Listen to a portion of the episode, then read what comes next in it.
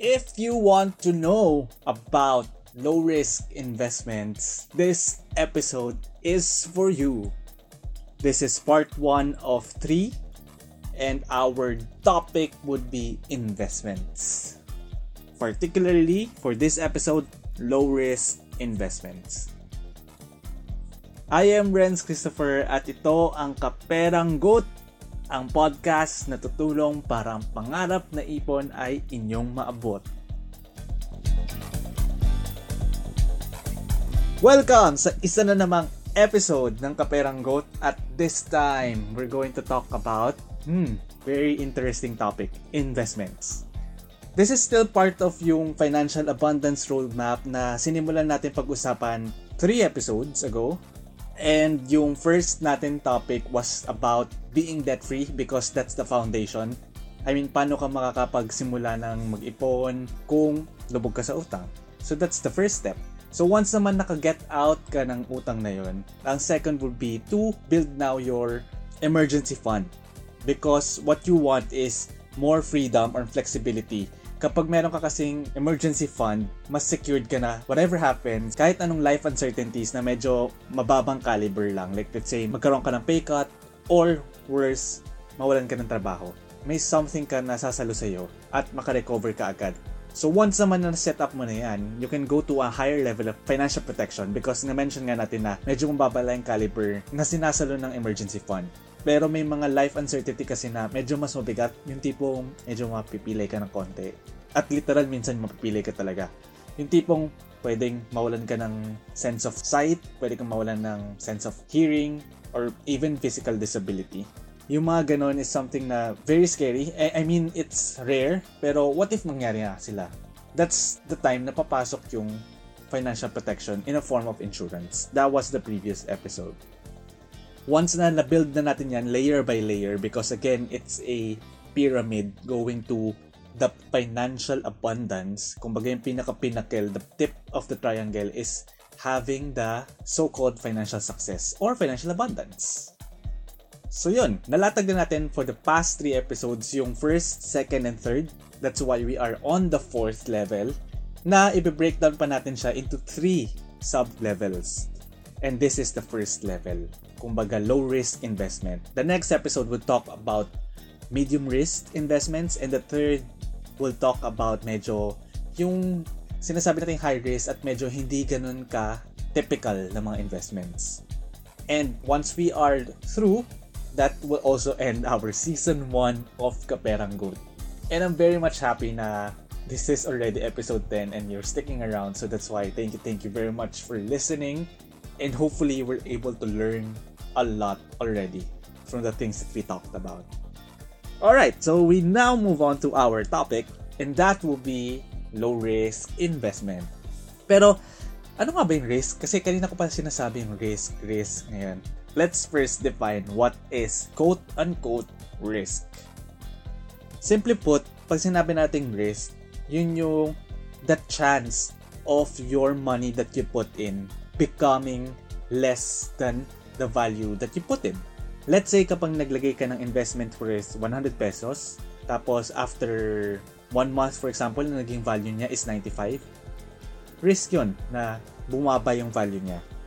Generally speaking, pag sinabi nating risk talaga is ano lang siya, yung tipong pagbaba ng value ng hinahawakan mo or pagbaba ng value ng nilagay mong pera ganun na lang natin siya i-define. There are more technical definitions of what risk is, pero dito sa episode na to, yun lang muna ating magiging definition.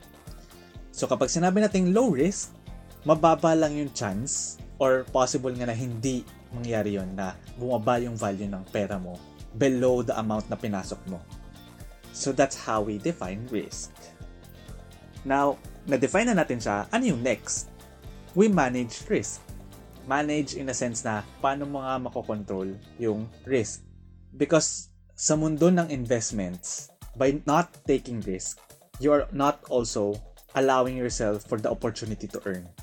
Meron tayong saying, di ba, na with higher expected risk, you also have a higher expected return. So, you can't expect na mamunga ng mamunga yung pinasok mong pera without getting into some risk. However, there's still a good way for you to take risk. Kasi hindi porke take ka ng take ng risk is magagaranti mo na na magiging financially abundant ka. Baka nga ikalugi mo pa yan at yan pa yung maging dahilan para bumaba ka na naman sa level 3 or level 2. You don't want that to happen. So that's why you need to manage the risk.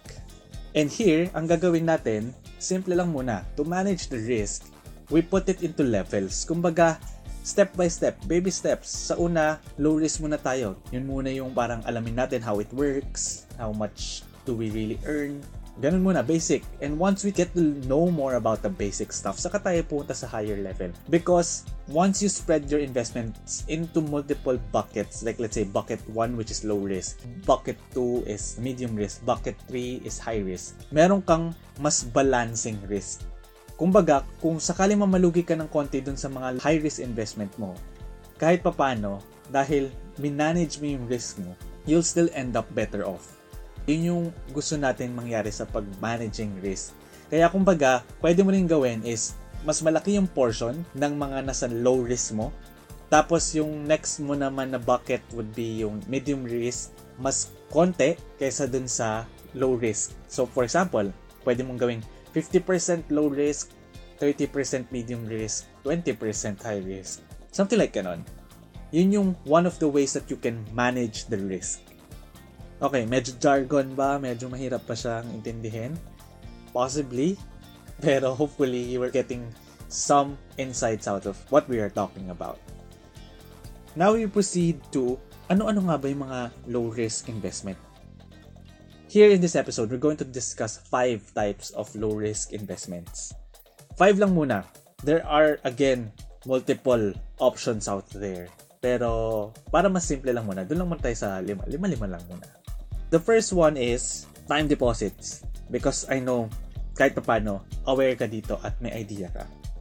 So what do we mean by time deposit?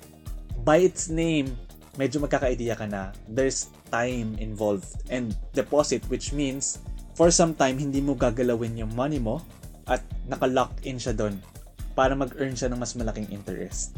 So that's the concept of time deposit. Normally, you can avail this via banks. And almost all banks offer time deposits. Nagva-vary lang yung mga rates nila depending on the amount that you put in and the time of lock-in. Which means, yung amount, let's say, pag 50,000 versus 100,000, mas malaki yung rate na binibigay nila normally dun sa higher amount.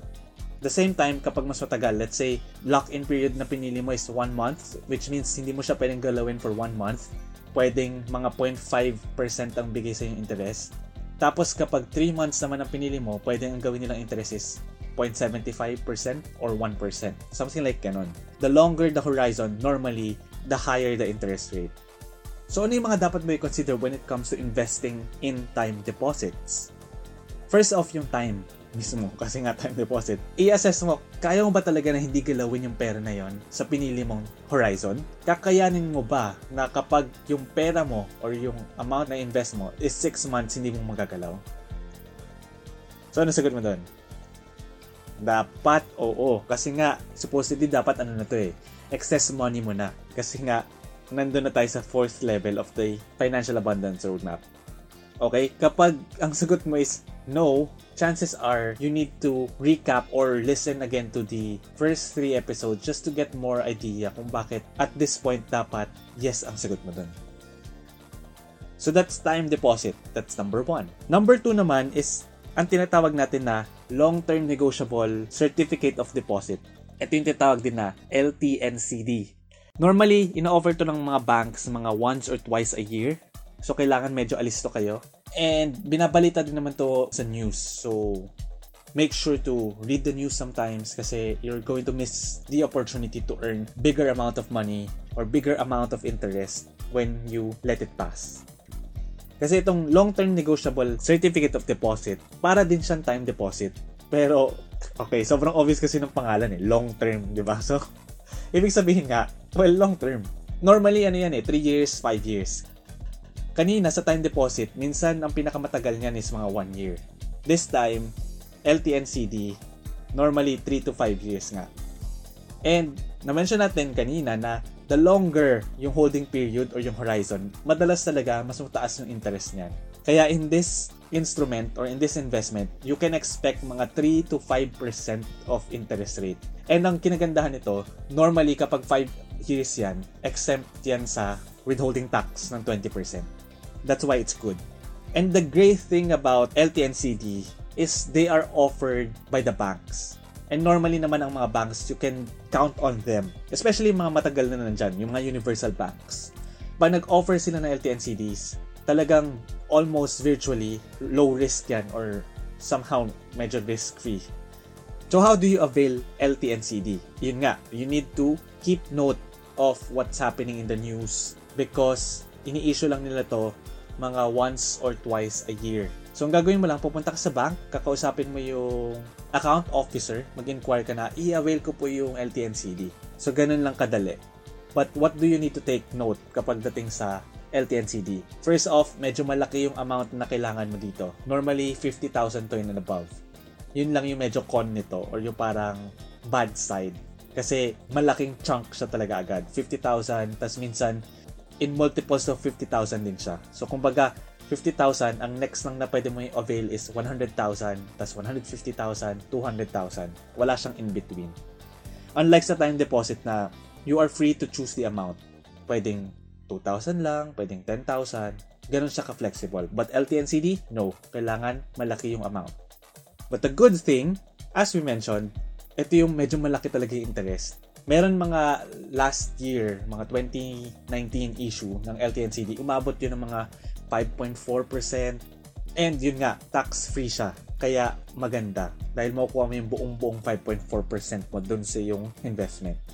Unlike sa time deposit, normally may 20% yan na withholding tax. Which means kapag nag-earn ka ng 100 peso of interest, may 20% pa yun na tax, so 80 lang talaga yung makukuha mo. Unlike LTNCD, kung nakuha mo is 1,000 pesos of interest, makukuha mo siya clean, 1,000 pesos.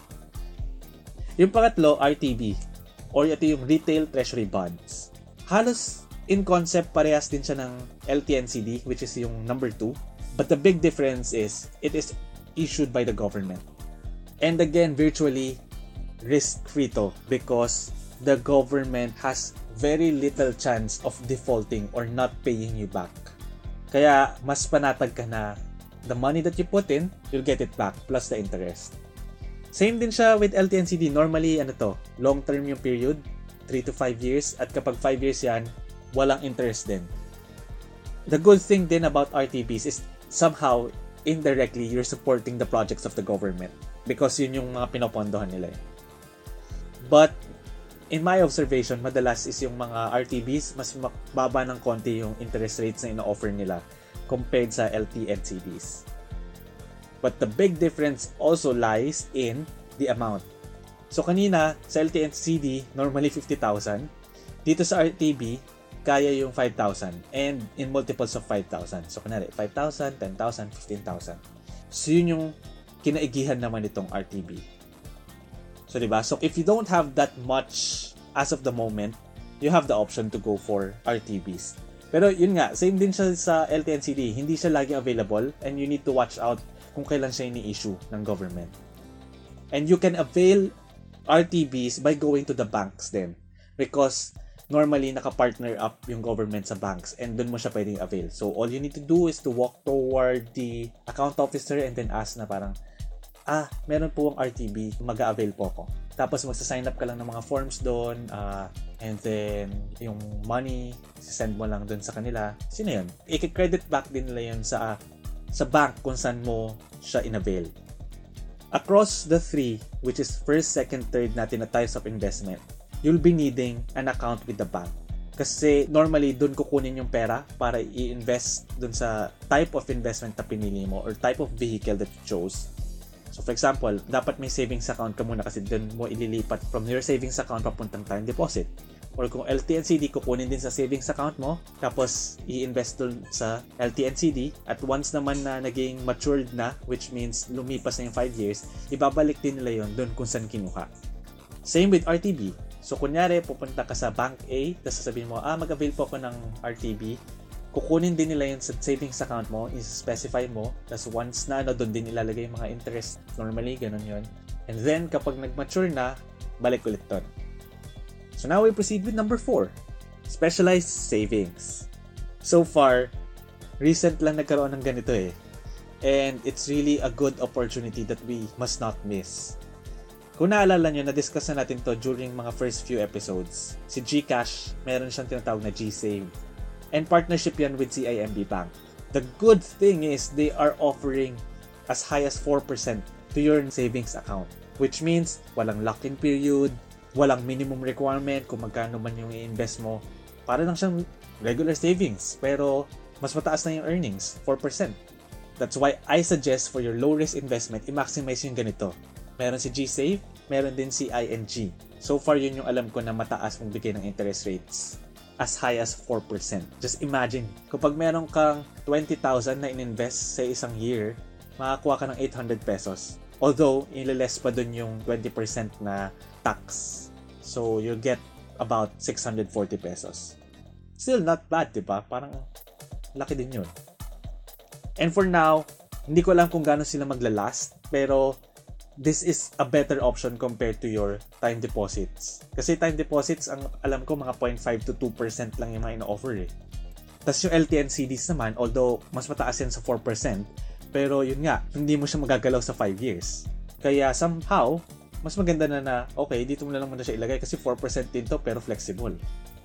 That's why I am suggesting itong fourth type.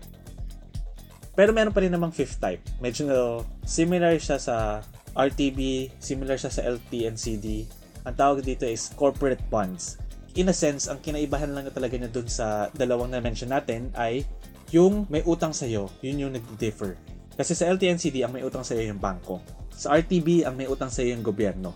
Pag corporate bonds, again, sa pangalan na naman niya, corporate, yung may utang sa'yo is yung corporation, companies.